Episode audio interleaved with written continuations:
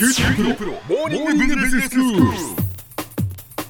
今日の講師は九州大学ビジネススクールで国際経営ロジスティクスがご専門の星野博先生です。よろしくお願いします。よろしくお願いします。先生昨日は先生があの台湾に行ってらっしゃったというお話で国立台湾師範大学と共同研究のプロジェクトとしてその台湾と日本の双方向の観光促進の研究をされているっていうことなんですよね、はい、まあ日本政府は本当にあの一生懸命政策として取り組んでまあインバウンドの観光客が増加しているというお話でしたけれどもそうやってこう外国人の観光客が増えるとやはり大きい経済効果が見込めるっていうことで、はい、これからももっともっとその観光客を増やしていかないといけない、はい、そして日本からも今度は行かないといけない、ね、ということですよね、はい、今日は特にその後に言われた日本から行くっていう話もさせていただきます、でまず昨日のちょっとまとめからですね、うん、まあ、日本政府は政策的に、まあ、東京オリンピックの開催される2020年に昨年2869万人だった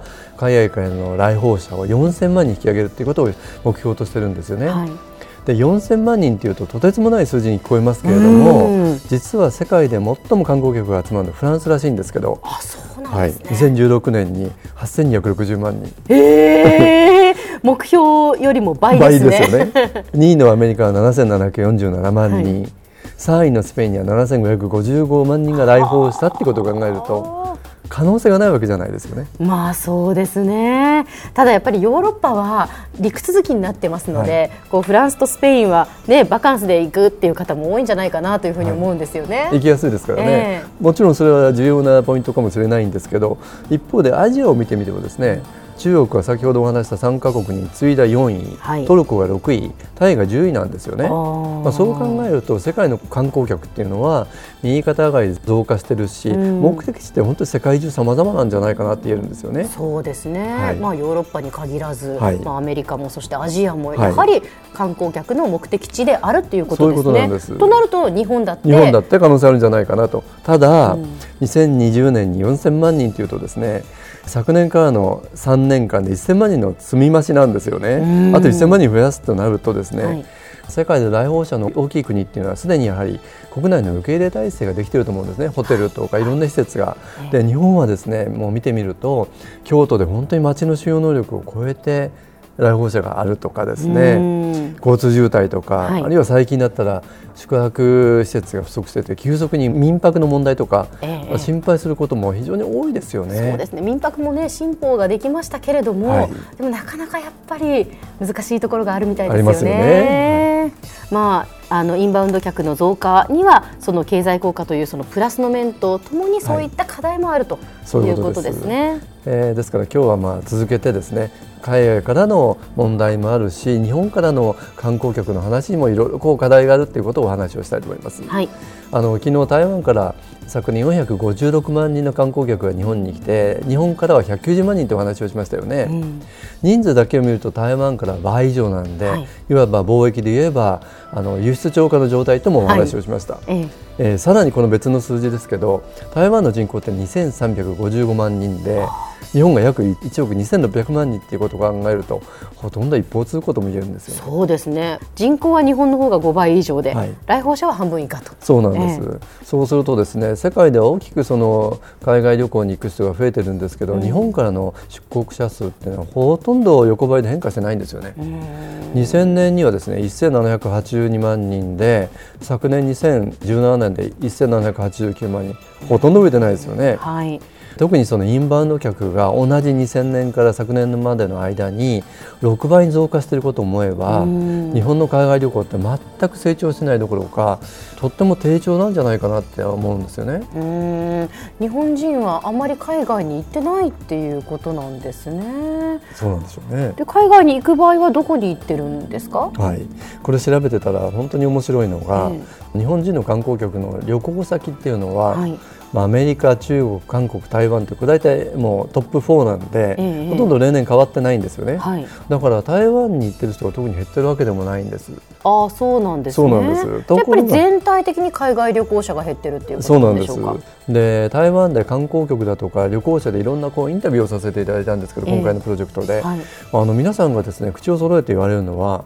日本人のパスポートの取得率が低いからっていうことを言われるんですよね。あそうですか、はい、いやそれ本当かなと思って日本に帰ってきてから調べてみたんです、ええ、そしたら本当だったんですよね。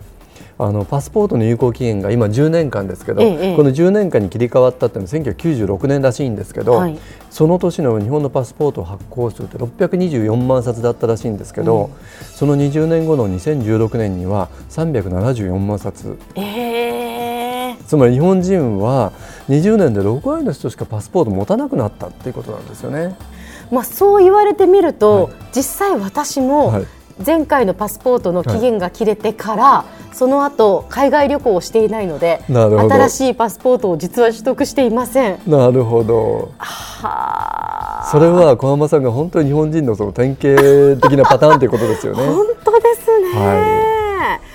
い、日本人観光客は本当にその低調だっていうそういうことになりますよね。昨日もお話をしましたけれども、うん、観光においても貿易と同じようにやはり双方向性とか互恵性って重要なんですよね、うん、独り勝ちして日本だけはたくさん集めてればいいっていう問題は長続きしないわけです、はい、例えば2つちょっと例を挙げて説明しますけど、ええ、クルーズ船ですけど博多港は確かに気候日本一です。これ嬉しいことですけれども、はい、心配しているのはこの博多港に寄港するクルーズ船に乗って外からは入ってこられるけど、うん、博多港から乗って海外に行かれる日本人って本当に少ないんですよね。そうするとこのクルーズ船を運航している会社にしてみれば博多港が人気のあるうちはいいですけどこんな一方通行だったら人気なくなったら寄港地変えていくってことを考えますよね。で次に例えば航空会社の視点で見ると、まあ、台湾からどこからでも利用客はたくさん来られてるわけですけど、日本人はこちらから乗っていかないというところ、バランス非常に悪いわけです。そうですね安定的な収益につながらないんで、はい、そうなると成長ってなかなか困難になってきますよね。やはり双方向というのが重要なんですね。そうですね。あの留学生の数を見てもピークの2003年ぐらいから今6割ぐらいしか海外に出てないんです。つまり日本人全体があまり海外に関心を示さなくなっているとか内向きだとすると本当に有識ことじゃないかなと思うんですね。では先生今日のまとめをお願いします。はい。今日は日本人観光客の海外の動向についてお話をしました。国際観光収支の大幅な黒字としてインバウンド客が増えるのは嬉しいことですけど持続的な成長のためにはやはり双方向性だとか互恵性が重要なんではないかと思います。はい今日の講師は九州大学ビジネススクールで国際経営ロジスティクスがご専門の星野博先生でしたどうもありがとうございました